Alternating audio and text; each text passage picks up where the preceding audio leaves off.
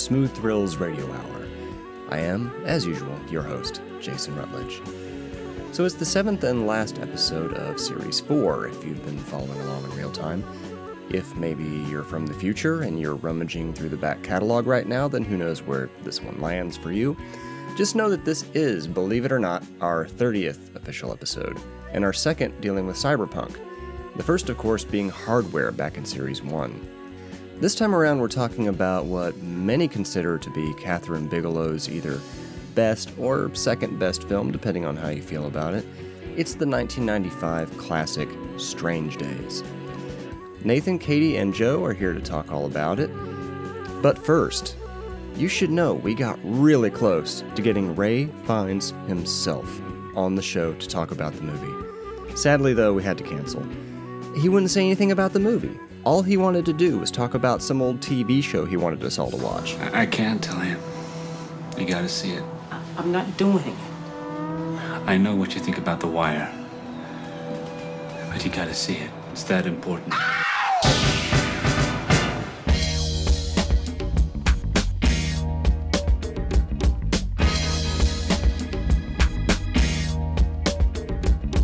I have uh, There Will Be Blood, one of those D V Ds, and I've not opened it. And it was one that they actually sold these at like truck oh, stops weird. Because truckers would buy these as like a rental, and they were like yeah. five bucks, and they huh. lasted forty-eight hours. And there used wow. to be like this forum where people were trying to preserve them. Um, they put them the in the freezer, of- all kinds of shit to, to prolong the life. I'm just Guys. Go buy the movie. I mean, it's, you know, fifteen bucks. I want to keep my five dollar disc forever.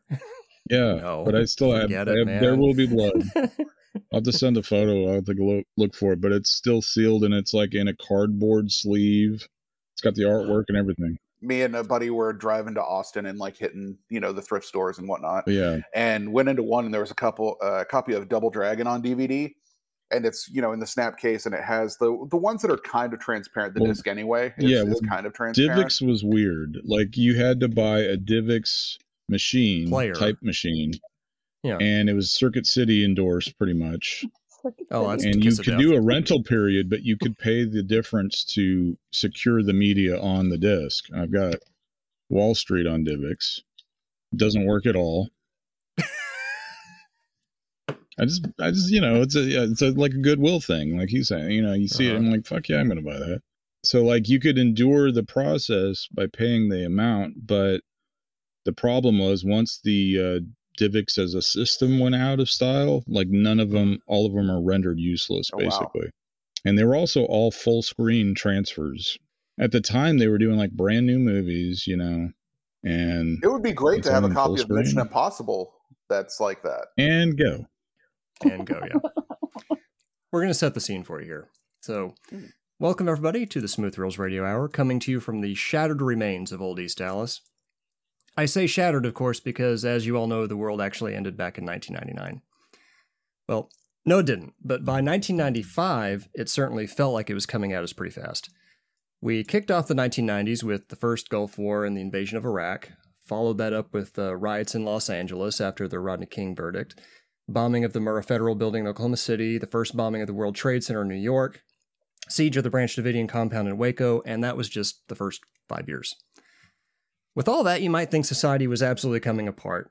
Our growing sense of chaos was further exacerbated by the fact that the millennium was coming up, which everyone just knew for sure was the end of the world. Feeding into this seemingly endless feedback loop of doom and gloom was this newfangled thing called the World Wide Web, which by nineteen ninety-five was loaded up with about six hundred websites and had just required the ability to send both audio and video. It was a wild time to be alive, kids.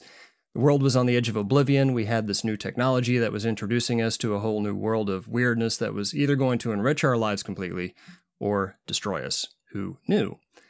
It was also a great time to make a killer cyberpunk movie. Enter Kathryn Bigelow's nineteen ninety-five epic tale of technology, paranoia, bad wigs, and the turn of the century, Strange Days. First question I would have to ask for you is, do you feel like this is a cyberpunk movie?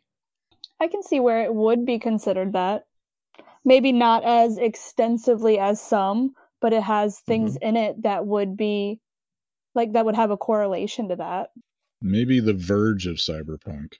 Well, if we remember back to when we talked about hardware, the themes of what defined cyberpunk were pretty new. They just kind of been established right about nineteen ninety, ninety-one, at least in the literary world. And you had themes of addiction and alienation, uh, street samurai, which we kind of have in this movie, killer soundtrack, got to have the killer soundtrack, and the overall theme of high techs for lowlifes, which we definitely get in this movie. So it, it's right there. I don't know if I think of it as completely a, a cyberpunk movie myself. It feels more like a murder mystery with some other stuff kind of glued on top of it. Like Future Noir? Something like that, yeah. Yeah, I would go with that. Like, it's not... It, it had the same uh, feel that a lot of... Not a lot of, but uh, movies of that time did with, like, uh, um, hackers and mm. stuff like that, where it's not really cyberpunk, but it's kind of near future, just just far enough to allow you to have some, you know, not quite flying cars, but here's something mm. where you can, you know, live somebody's life for five seconds. Like Max Headroom, twenty minutes into the future. Yeah. Yeah. Well, speaking about the flying car thing, one thing I found kind of strange is they're living in this world where they have this amazing technology where you put a piece of, like a kitchen appliance on your head and can look at other people's thoughts, but no one has any other advanced technology more than that. There's no cell phones. There's no, there's nothing. Everything's exactly the same. Yeah, he had a cell phone. He called Macy. Whenever I mean, there were cell towed, phones prevalent in nineteen ninety-five. So he put on his another fake watch, and then called. But you know what I'm saying? There, there is too. There's almost zero other advanced technology in this world of the movie. Well, we're only like four years ahead of. They're smart not to overdo it, I think. Mm-hmm. Yeah, you know what I mean. Like, it just looks like the fringe of society is about to crack, and this is like, it's almost like drugs in a different light. Mm. It's like, now it's technology. And we're, you know, and still it, right. It feels like it could have actually happened. Definitely like that. Like, we didn't know where virtual reality was going to go within the nineties. And it felt like it was. The only exposure we had was the Lawnmower Man. And I mean, what are you going to do with that? Come on. You had Brainscan was awesome. Brainscan. Brainscan man, okay. See, that that's one I don't even really want to remake. I would just like a redo on all the C G I in that movie. Like any any brain scan, because otherwise I fucking love that movie. The tone of it is so amazing. Yeah, but I don't I don't and, mind the tech, like the C G I, because it's, you know, part of the the technology at the time. You know what I mean? Mm-hmm. I understand that, and like I, I I get like there's the charm in some movies, but for that it, it takes me out because it sets such a such an interesting and unique tone to it. Well, I mean, I think you could say worse about Lawnmower Man, though. Oh, definitely could. But yeah. See, that one, it's so, like, it's it's as much of the movie as the movie itself, where yeah. where Brain Scan, it was more... It's a, it's an escape. Well, it's more, it's more incidental. It, not incidental. It's more, like, because it's like, it makes up ten percent of the movie for the most part. Would it have been possible to do it all pr- practical, like um, in something along similar lines, like Dreamscape? If you may remember, I'm sure Dreamscape, would have, but Dennis they wouldn't Quaid. Have at the time, I don't think, because everybody was so excited to use the technology. That's right. True. They were, yeah. And, and like he mentioned earlier, we were talking about Double Dragon. That was the height of the video game movies, too, with Super Mario Brothers and Mortal Kombat and Street Fighter. So everybody was on that bandwagon. See, and that's another one where Mortal Kombat, it's like, it's still, it looks awful today, obviously, but it has that charm because sure. It is, like you said, of the era. But for me, for some reason, with Brain Scan, it's such a small part of the movie, but it's mm-hmm. also the end. Like, it's where everything is hinging, and then all of a sudden you're getting taken out because it's like, ugh, this is bad looking. This is awful. So, as far as I know, there was no C G I in Strange Days, but there was new technology introduced for this movie, which was that head-mounted, tiny, but somehow still thirty-five millimeter camera, where they got all the point-of-view shots. From what I've read, they had a team of people that spent almost a year developing this thing just for the movie, because they had nothing else that would work in quite the same way. I'm glad they took the time on it. I mean, it, it could have gone a very different direction and been horrible, but it works well here, I think. Mm-hmm. Do you think it's? Do you think that was um, James Cameron's input, like, you know, because he's very much wanting to do new stuff in movies. So do you think that that was kind of... That is a possibility. And this is something Nathan and I were discussing earlier before we even before we started, was how hard it is to sort of tease out how much of this movie is Kathryn Bigelow and how much of it is James Cameron. I'd like to think it's mostly Kathryn Bigelow, honestly. I mean... Shit. Yeah, but he I mean, they were married at the time, right? They were married? They were not. Um, they were married from eighty-nine to ninety-one. Now, I will say okay. this also for, for any of the listeners. Normally, we sort of shy away from discussing celebrity relationships. It can feel a little gossipy. So we normally keep that on the Q T and very hush-hush, so to speak. But in this case, I think it's unavoidable. This was very much a well, symbiotic yeah, relationship is- between those two. It has to do with the movie too, because it, mm-hmm. it you know, it, everything there. I I wish they would well, have then, stayed together, honestly, just because then we wouldn't have Avatar probably, because she's mm, she would have steered them in a different direction. Maybe. Because she's she's a smart lady. Well, the movie was a part of, if and Nathan, you may remember this better than I do. Was I think it was a part of a two picture deal that was it Paramount made with uh, Cameron's company Lightstorm. It was this movie and True Lies. Got no, financing twentieth Century Fox deal. Was it twentieth?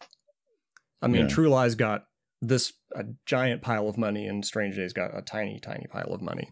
But that's how it got made. I don't think she could have done it on her own necessarily. That would have been great. No, maybe not. And plus, she had just made, you know, Point Break. Point Break, and that was distributed by twentieth Century Fox, so they definitely wanted more from her. Holy shit! You're blowing my mind. She made Point Break. Yes. Yeah. I had yeah. no idea. Mm-hmm. Wow. Blue Dark. That's awesome. Yeah. yeah. And Blue Steel also. If you watch her movies that are exclusively hers and Cameron's movies, you can kind of tell where those parts are in Strange Days. Like everything about the experimenting with gender fluidity by putting this thing on your head and becoming a nineteen-year-old girl in a shower, that is definitely her. That's her thing. The entire, at least I feel, the entire deference to authority and if we just believe in the system, it'll be okay, comes from Cameron. When you have this ending where, oh, it's not a systemic problem, it's just these two rogue guys and we can take care of it, that feels like his influence. Mm-hmm. Because you see it again in stuff like, you see it in Aliens, where you have this military force that's been corrupted by the evil corporation, and once they get rid of that, everything is set right again and everything gets back on track. The same thing happens in Avatar. That to me is where Cameron's influence kind of comes in. Now, Cameron himself would probably say that he's responsible for everything and she was just along for the ride because that's the kind of guy that he is. But those are the dividing lines for me. At least I think so. You may have another opinion on that. That sounds about right, because it's anyone's guess what what mm-hmm. I mean, there's There's a, you know, very little background information, like as far as like interviews and stuff from Cameron that I've seen. It's mostly Bigelow interviews or the cast. And mm-hmm. so who knows? I mean, he wrote the story. He wrote the screenplay. He was a producer on it. Ultimately, he's kind of the final cut in a way. So, yeah, Jason and I, before we started recording, we're talking about the length of the movie, and it feels very Cameron-esque in length versus mm-hmm. a Bigelow film. That's this is a movie mm-hmm. that I every time I sit down to watch it, which hasn't been often because I haven't had a copy in years. Um, it, I completely forget that it's a two and a half hour movie. Yeah, but it's also one of those few that has such a good pacing that it doesn't feel like a two and a half hour movie either. So I feel like it does feel like it. I think it could definitely benefit from being tighter. There are things that could have been resolved quicker, or maybe not even in it at all, that could have cut the rundown time without impacting the overall story. But, do you think those I mean, things could have stayed good. in if they hadn't uh, done as much slow-mo? I don't think the slow-mo is what the, the runtime's responsible for. It, it does well, feel I mean, like um, a, a movie that's trying to serve two masters and gets a little bloated because of that. Mm-hmm. Yeah, I think the technology is a big like focus of the movie, too, where we spend a lot of time in that whole playback world. Mm. And some of that, you don't need the whole episode, you know, live yeah. through the whole thing, you know? Mm. Um, obviously, there's pivotal moments when Angela Bassett I loved that. Is coerced into finally mm-hmm. watching the one that has Glenn Plummer's demise, spoiler alert, in it. And, yes. you know, that makes, that's a motivation. That, that makes sense. You need that. She was Do amazing I need in to this see movie, the, too. The immersive, uh, I'm having sex with her, or, you know, we're going skating. I mean, I get yeah. it. I don't, I, you could piecemeal that. You could probably chop this down they, to two hours. They did the same thing in Brainstorm, which predates this movie. It's effectively the same ideas, but yeah, where you have the tape. It was golden tape in that case and not Sony mini discs, but it was the yeah. same ideas that played through that. Anyway, sorry, go ahead.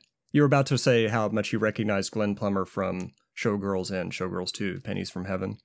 I really yes. don't like him. Or was it Vegas Vampires? He was a terrible rapper in this movie. I like that dude. Hey, he sticks out a franchise.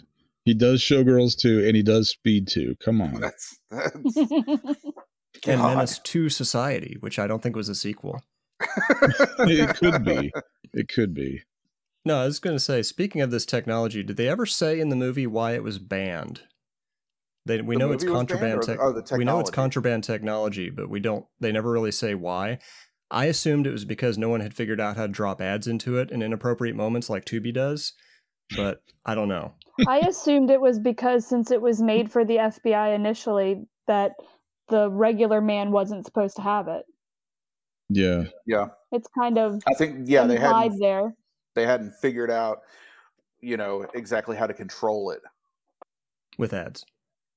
No. With that. That would be very annoying, Jason. Can you imagine doing a V R sequence and having, like, you know, you're just taking a shower, you're nineteen, and all of a sudden, all of a sudden, a, you get a life Liberty insurance Mutual commercial drops yeah, right yeah. in there. Come on, fucking State Farm pops in.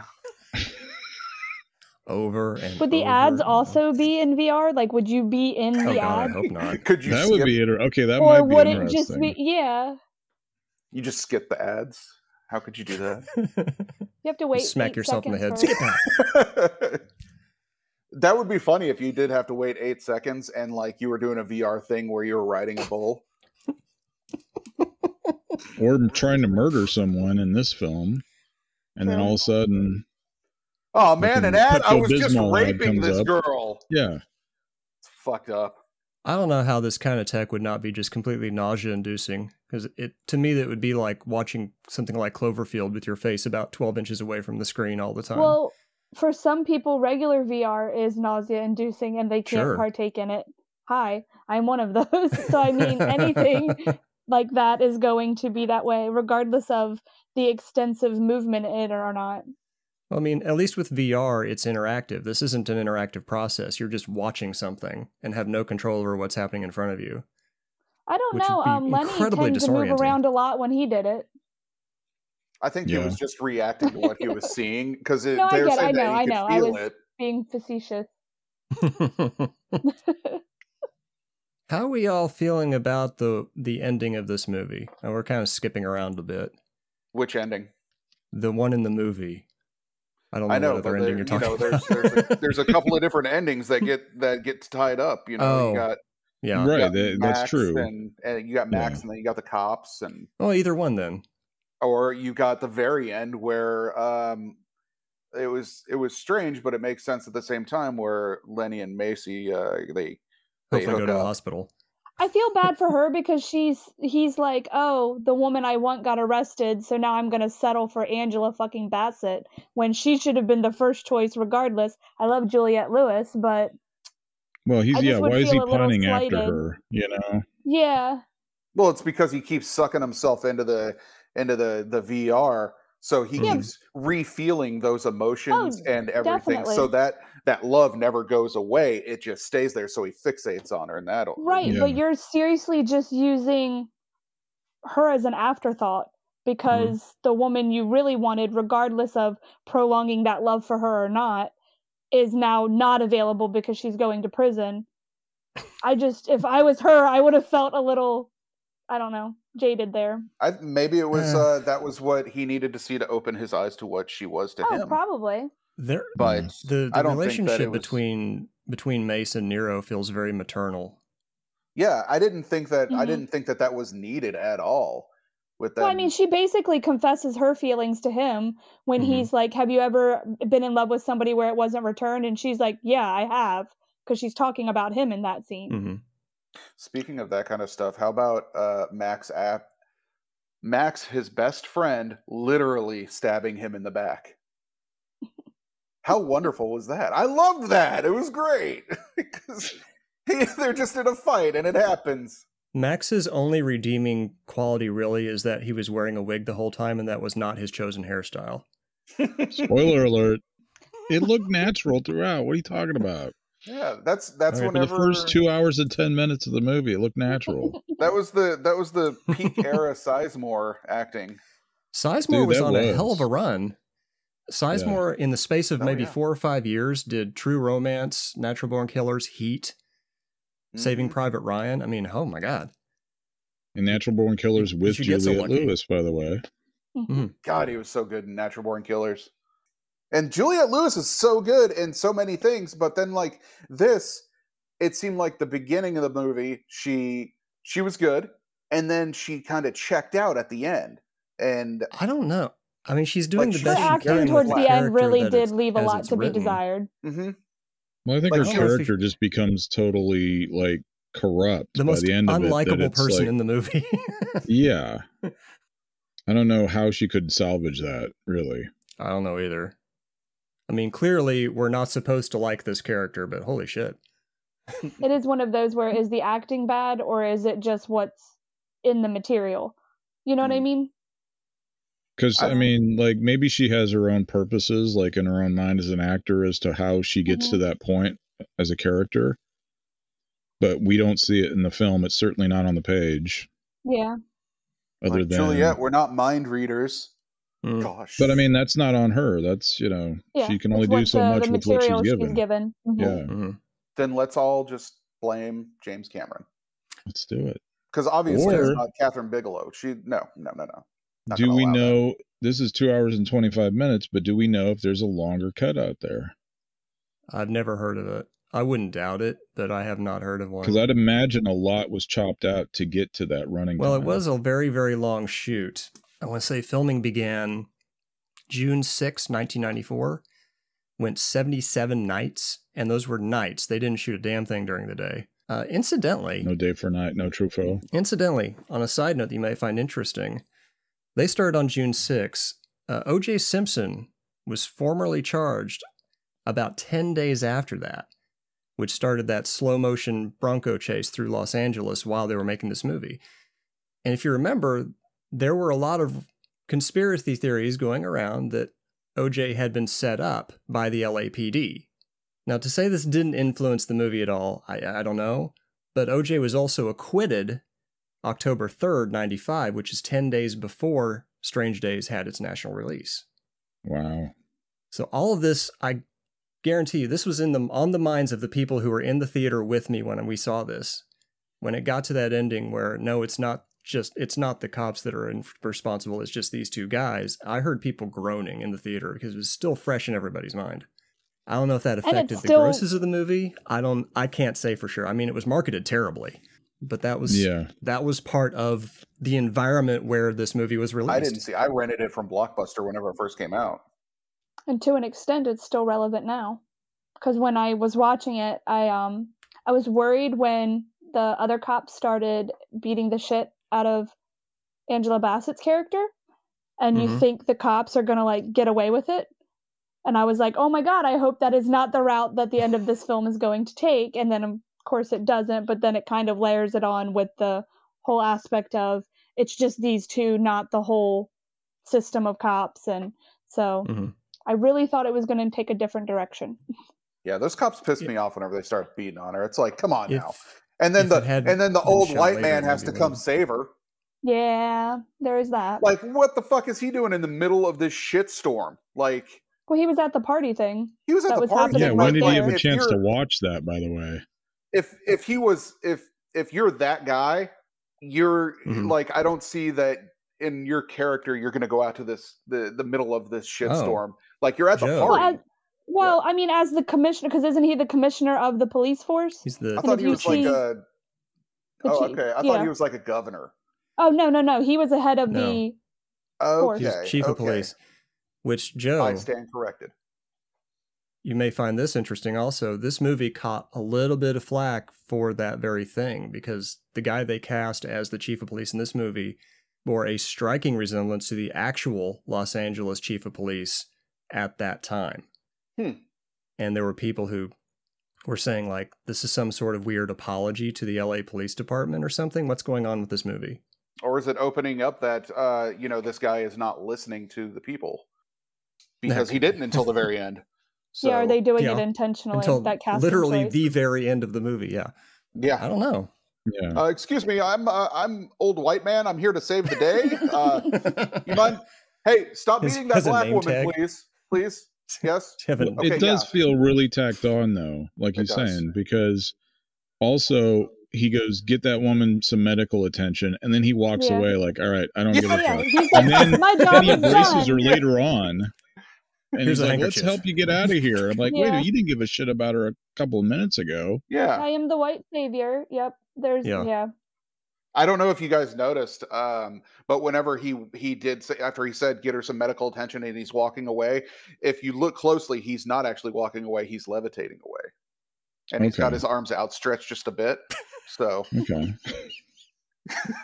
Well, there's, I didn't you know, notice that. Wanna, there's a lot yeah. of tripping hazards, so that's smart. Yeah, I think he was on rollerblades because rollerblades were big at the time, and they were like oh, yeah. the future of transportation. Yes, and so this there's was your flying actually, car, motherfuckers. This was originally written as a sequel to Solar Babies, actually. Oh, so it's interesting. I, th- I thought I thought you were going to go with Thrashin' on that one, but okay. No, no, but typically that? I would go with Thrashin' always. It's, it's not obscure always. enough. Got to go with Solar Babies. It's better in red. Excuse me. Sorry. Uh, were they ever clear about why Lenny Nero got kicked off the force? I don't remember them saying it because I was curious. I don't think so. It's a strange thing to omit. I mean, it doesn't matter that much, but you'd think they would kind of, you know, drop something. Whatever the case may be, it was probably a very strange day. Hmm. Everybody nods and she disagrees. She's nodding, but not in the right direction. I don't think it's necessarily a, uh, yeah, yeah. Angela Bassett, she was a, she she wasn't a cop too, right? She, I don't think no. so. No. How did she get into the business of uh, basically limo bodyguard? I got I the impression know. she always did, and the only okay. reason their paths crossed is that he was there the day her baby daddy got arrested, taking okay. care of her son. Man, maybe in the extended cut they go into that. I don't know. Was there a novel? She's, she's, movie extended cut. she's, she's like he's so she's like good. his muscle throughout the movie. It's embarrassing mm-hmm. for mm-hmm. him because he's like not that yeah. likable of a character to begin with. Mm-hmm. But you kind well, of sympathize with him fact. because when you have that flashback where he is sitting, you know, with her mm-hmm. child, and you know, and you know they have that history. When, well, but, speaking to the yeah. likability of him, I know that Ralph Fiennes was not the first choice for casting. I think Cameron, I think, wanted Andy Garcia. Oh. Well, I'm glad that he was the last choice for casting. They felt that Ralph Fiennes just brought much more of a humanity to it, much more of a vulnerability to it, I think was necessary for that character. You're not a Garcia fan? I don't think for this character. No, not for this character at all. Mm. Well, he no. Needed to be a... he, he would have been he would have been very underutilized in this role, I think. Yeah. Based off of what he'd done before, it'd be like, yeah. And hadn't Ralph Fiennes already won an Oscar by this point? I don't know. By, the English Patient, was that ninety-five or ninety-four? It was really did close. He win for Schindler's List? Real close on, yes. That's what it was. I think he did pick up the Oscar for Schindler's List before this. Okay, that was ninety-three. Okay. Yeah. Yeah. English Patient was ninety-six, so it wouldn't have been okay. that. If that had something to do with the overall budget for the movie, I don't know, because they spent, I believe, forty-two million dollars to make this movie, and it made back about eight. Damn. It came out in a, it was an October release, which is not death necessarily, but it's, you know, it's two and a half hours long. It's It was not marketed well. It just I definitely feel like the time dumped. is a bad, uh, it, it, it hurt it instead yeah. of mm. helped it immensely. I mean, that was a big year. You were talking about Sizemore and Heat. That was that same year. Seven had slaughtered the box office for weeks on end, probably around that same period. Mm-hmm. and of course Showgirls. Oh yeah, like yeah. That I always forget that Seven came out in ninety-five. An epic soundtrack album, by the way. That's not on on vinyl, sadly. That's kind of weird. It's on C D. I still have mine. Yeah. Most of the music from the movie was done by Graeme Revell.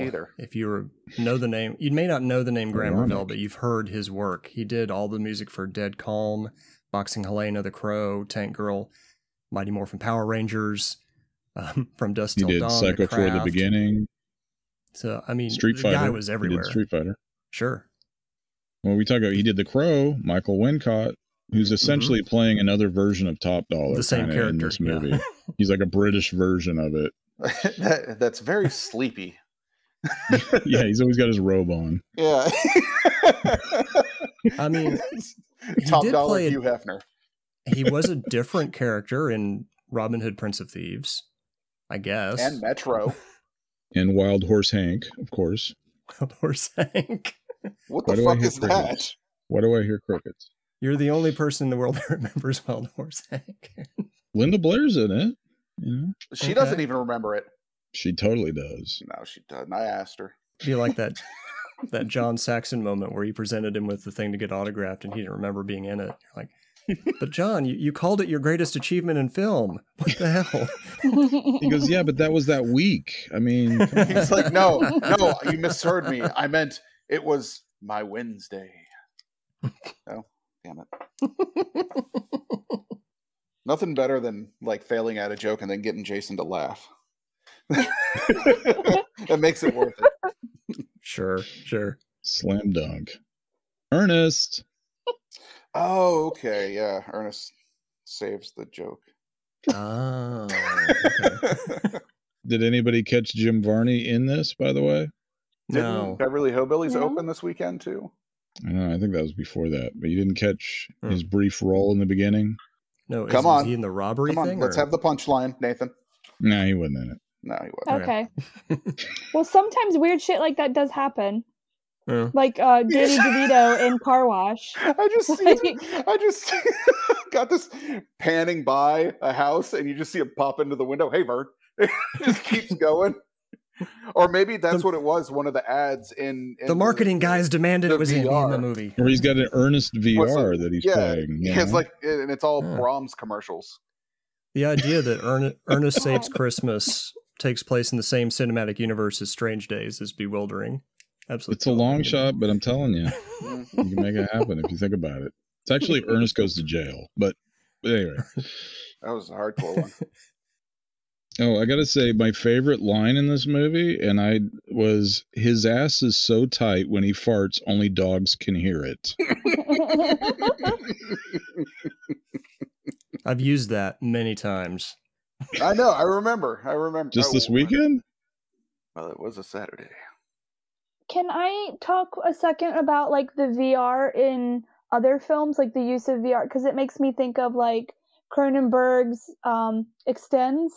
Is that how you Existence, pronounce that? Yeah, yeah, Existence. Yeah, yeah. And then last year, um, his son, Brandon Cronenberg, did a film called Possessor, which kind of also has a V R aspect of it.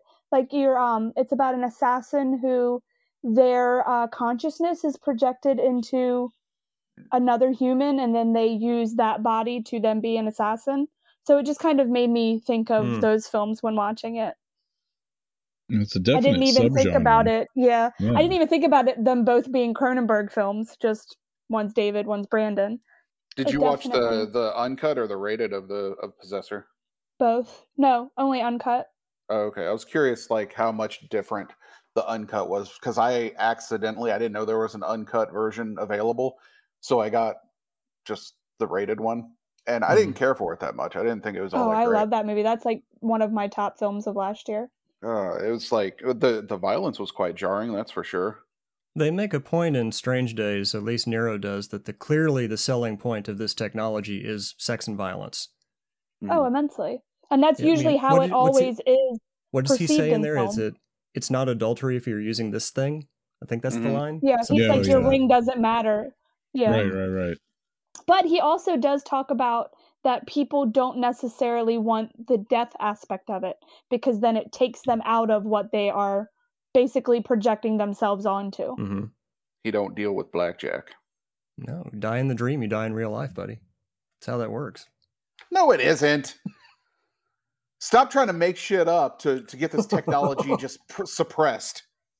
You know, mentioning uh, Jason's thing about the ads being on there, all I could think about was is if this existed now, you wouldn't be able to ever have music in the background because it would have to be taken out because... We you know, D M C A'd of, uh, that shit. Yeah, exactly. That's all I could think of the whole time I was watching it. You would just have to have like a completely blank track with the just Eagles, the speaking, and you'd have to put your own music in. The Eagles disrupted my whole adulterous experience. Don Henley came in and said, you can't use it. Well, there's another subgenre at play here. It's the New Year's Eve movie. Mm-hmm. Does anybody yeah. watch this traditionally on New Year's? I have traditional New Year's time? movies, but not this. Yeah, who has two and a half hours to watch this New Year's movie? True, and you got to be in the mood for this one. You really mm-hmm. do. Yeah, it yeah. definitely isn't one of those, like, I'm just going to randomly put it on in the background while I clean the apartment type movies. Yeah. I mean, it is nice that they have the New Year's Eve thing going along right alongside all the usual apocalypse tropes where, you know, how it goes with, like we talked about, the Dead End Drive-In, random shit's on fire, newspapers blowing everywhere, confetti. It's funny because... Police if beating I on didn't, people. In, until they said it was set in L A, I would have put money on this being in New York. They don't. Ex- um, do they ever explicitly? Yeah, that say whole end yeah, sequence kind of feels L A. Like Times yeah, Square. The, like where they, yeah, it does. Uh, but yeah, they they do say L A quite a bit. I just would have thought it was New York because even usually in your dystopian-esque environments, L A yeah. is never shown that dark in films. It's usually still always bright. No Blade Runner. A bright oh, yeah, landscape. Exception that proves the rule. I also really liked the whole uh, Y two K being the end of the world thing because mm, that yeah. was like a really heavy aspect of my childhood when ninety-nine into two thousand happened, like especially the religious aspect of it. So when he's listening to the radio and yes. the woman on there is like, oh, well, you know, this is this is a sign of the end times. I was just like, Jesus Christ, this is taking me back to my childhood. yes. I like the one caller that that that was like, uh, so uh, which time zone is the apocalypse? Yeah, yeah. What time zone is God in? Yeah. I mean, it's hard to remember now, but it is difficult to overstate just how freaked out people were getting over oh, this whole they thing. Were, especially because of the whole aspect of like um, losing technology. Like the sure. banks would fail and and this Airplanes would fail and we would have no money and yeah. my data, my data. Well, yeah, and it sparked, this movie didn't spark it, but it's the earliest example no. that I know yeah. of that sparked the whole movie. There was a trend where there's a lot of T V movies about Y two K, you know, like the day after type scenarios. This is the best version. It had nothing to do with that trend. Yeah, it's, it was making me remember Y two K and where I was. And I was actually curious as to where everybody was. Midnight. ninety-nine going into two thousand. My grandparents' house in Parsonsburg, Maryland. And they had us convinced that the planes were going to fall out of the sky and that the world was going to end. you were should you have been bunker? Taken out of their custody. No, we were just in the ruckus. What is like, going on? But it was really, it was like harrowing. Like, I just, yeah. I cannot explain that enough. Like, it, it truly was like, and honestly, every New Year's was the end of the times. Like, every New Year's was when the rapture was going to happen. Like, I love oh, my family. Shut up, well. Granddad. You've been Most saying this since seventy-two. But Why that is truly we what we were. Year? Oh my God. It was something every year. Nope. Take me, Jesus. Well, yeah, I mean, the Y two K, the way she's describing it especially, that reminds me of the atomic bomb scare. You know, we didn't, none of us lived through that. So this is probably the closest we can equate such, to that. Yeah, right? Such a especially if you live in a tiny town. It, yeah, like... I feel like not everyone had it to the extent that maybe my me and my sister did, but I think a lot of people were on that on that bandwagon though too. There were people here in Dallas because I was living here at the time who were, you know, freaking out but trying to be really casual about it. Like I'd see them at the grocery store, like oh, let me get a can of beans here and maybe six or seven gallons of water and uh, and. Just like, come on, dude. I'm just thirsty. I'm just... I think if my dad could have gotten away with having a panic like bunker thing, he would have. But my yeah. mom, my mom wasn't that bad. My mom was like, no. Mm. Fuck that. Honestly, uh, I, oddly enough, I just remembered. I had just, I don't know if I can put this up, but there, that's me on New Year's Eve, Y two K. It was, okay. uh, we, we just had a dumb house party. It was no big what deal. What the hell happened? Like, this to you, is Joe? The last photo oh, we'll ever be able to take. No, what'd you say, Jason? What the hell happened to you, Joe? Oh, uh, I ate how dinner. Young, look at how young and innocent. I know. I think oh, I forgot to share moment. my example. What? Sorry. Your example. I rented American Pie on New Year's Eve. And, uh, with the intention of I was going to buy it because D V D was, you know, so I was still renting on, I rented it on V H S and with the intention of buying it later. What was your first uh, D V D. D V D that you bought? Uh, I bought two of them. I couldn't tell you which one I grabbed first. That's okay. I, I forgive you. It was An American Werewolf in London and The Exorcist. And this was back in ninety-seven. So they were the snap cases. Yeah. Do you still have them? I don't have The Exorcist. I have American Werewolf. What happened to The Exorcist? Because that was the thing, is it was full screen. It had just the teaser trailer, oh, and then yeah. they came out with that special edition the following year mm. that had all the bells and whistles. So, so I wasn't you double sure dipped. If you had kept those because they were your first ones, like yeah. special. I you should know. have. I should have kept that one. Um, I think. And then, the, I think I still have my first one. Like the first one that I bought, I bought before I had a D V D player, and it was Starship Troopers. Uh, that's the same then, thing I did. I had a friend who had a D V D player. I knew nobody, but I was sure I was going to get one at some point. Yeah. That and uh, uh, Blair Witch, which is a weird choice for a new technology. But I do actually still have the the Haxan cut that you sent me as well. I've got it in a little I double disc case. Forgot about that. Yeah, dude. So does anybody know why Strange Days is so incredibly difficult to find on on Blu-ray or D V D? It wasn't for me until you told me it was. That's, I mean, okay. is it is it just, is it is it expensive, difficult to find, or just difficult to find? No, you if you get it on D V D on Amazon for eleven bucks. Okay. Yeah, it's it's under twenty on eBay all day. Um, and before Jason even mentioned it, and that's how it always is. Uh, I see it every so often, you know, yeah. in in pawn shops and thrift stores and everything. It's not, you know, hard to find by any means until you're looking for it. Until you're I think it's it. odd that it's not streaming. Yeah, like that is peculiar. That could be a Disney thing, though, because now if it's twentieth Century Fox, they own it. But this, oh, and they're Blu-ray definitely not going to put it on Disney Plus. Right. Doesn't but, seem um, likely, no. And the licensing that they charge for anything else, a lot of companies don't want to deal with. So, like, if you're like a third party, like a Shout Factory or some distributor that wants to put it out on Blu-ray, they don't, it's not worth it for them hmm. to pay the steep fines, not fines, fees, and then not make back the profit, I suppose. I don't know. I guess it just hasn't developed enough of a following over the years to justify putting out a new edition or. Well, yes. Last time this happened for us is when we did, um, oh, what is it called? Uh, Christian Slater. Pump Up the Volume. Yeah. It literally was released out on Blu-ray yeah. like two months later. So maybe putting it in the universe, you know, maybe we'll get that. Yeah, maybe so. I think we got that uh, triple disc uh, Blu-ray limited edition of Mazes and Monsters just dropped recently too. What? No, it didn't. No, it didn't. No, it didn't. No, it didn't. Oh, right, it didn't. Man. Triple he could read me like a pamphlet, this guy. I think my surprise to this not being on Blu-ray is more in how important I find the movie, like that, how important it is to me. So I just assume that it's important to everyone and that everybody knows about, but nobody really hey, knows about it. A lot of people look at this as Kathryn Bigelow's best movie. I don't know. Near Dark. Like oh. Near Dark. I've, I've now only seen two of her films, so I can't make a huge assessment mm-hmm. on that. Which two? So... Near Dark in this. Mm.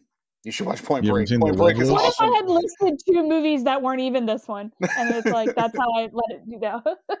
Have you seen Well, is- maybe it's a Lightstorm Entertainment thing because okay. True Lies is still not officially available on Blu-ray, and that's twentieth Century Fox as well. Mm-hmm. Of course, The Abyss isn't either, but that's not Lightstorm. I thought The Abyss got a release uh, uh, a couple years ago. Didn't no. they get a four K? Nope. They, he was talking about it, and he was too busy doing another Terminator movie that no one cares about, and that Alita stuff, and the doesn't whatever the is Chihuahua the movie on Blu-ray yet? I don't know. I still have the D V D copy you sent me.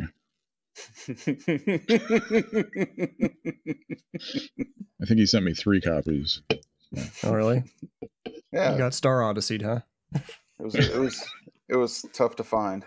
It's not tough to find around so, here. Why don't you think The Beach is on Blu-ray? That's another one. I don't know. That one would look amazing.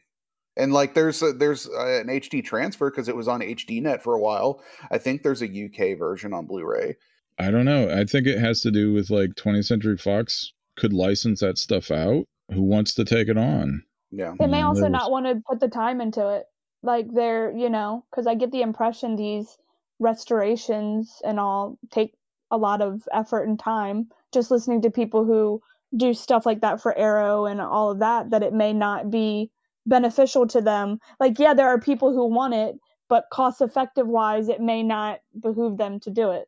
Maybe it's yeah, big studios. Media, but, yeah, yeah, maybe if the mm-hmm. big studios, since they're gravitating away from physical media, maybe those fees, those licensing fees, will become cheaper, so the people like Shout and Scream and uh, well, all them can. They afford don't have it. The expense of actually putting yeah. out a plastic disc in thirty-six right. countries or whatever it is. Yeah, and it's always these not smaller companies. I don't want to say that, but it's always Arrow or whomever getting the rights to these. That when we do finally get these restorations and things like that, it's never the big companies doing it. Right. No. So it's that outsider's perspective. Mm-hmm. Like people and you know they're not going to sell for it. Yeah. Right.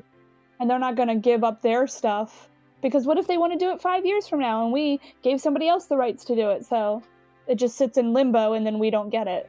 Yeah. Well, hopefully mm-hmm. they'll get around to doing some kind of release so we can get that Glenn Plummer commentary that we've always wanted on Strange Days. Don't call it a comeback. And on that, it's time to end. Thank you so no, much for what? listening, everyone. Yeah. Oh, what? Come on, Jason. We can I gotta, go I'll have to, I gotta put another quarter in the machine if we keep going. It's so a, it's anyway. like the longest. It's it's it's the shortest episode for the longest movie. There you go. That could be. That could be. All right. Thank you all so much for listening. We'll see you next time.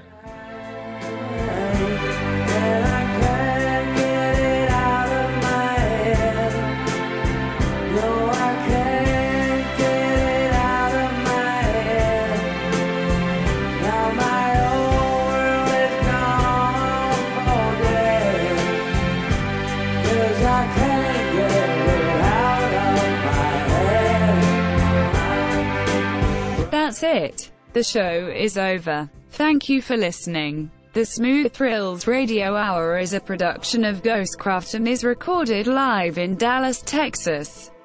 Please email your questions and comments to autopilot at smooth thrills radio hour dot com. Enjoy the rest of your day. Morning.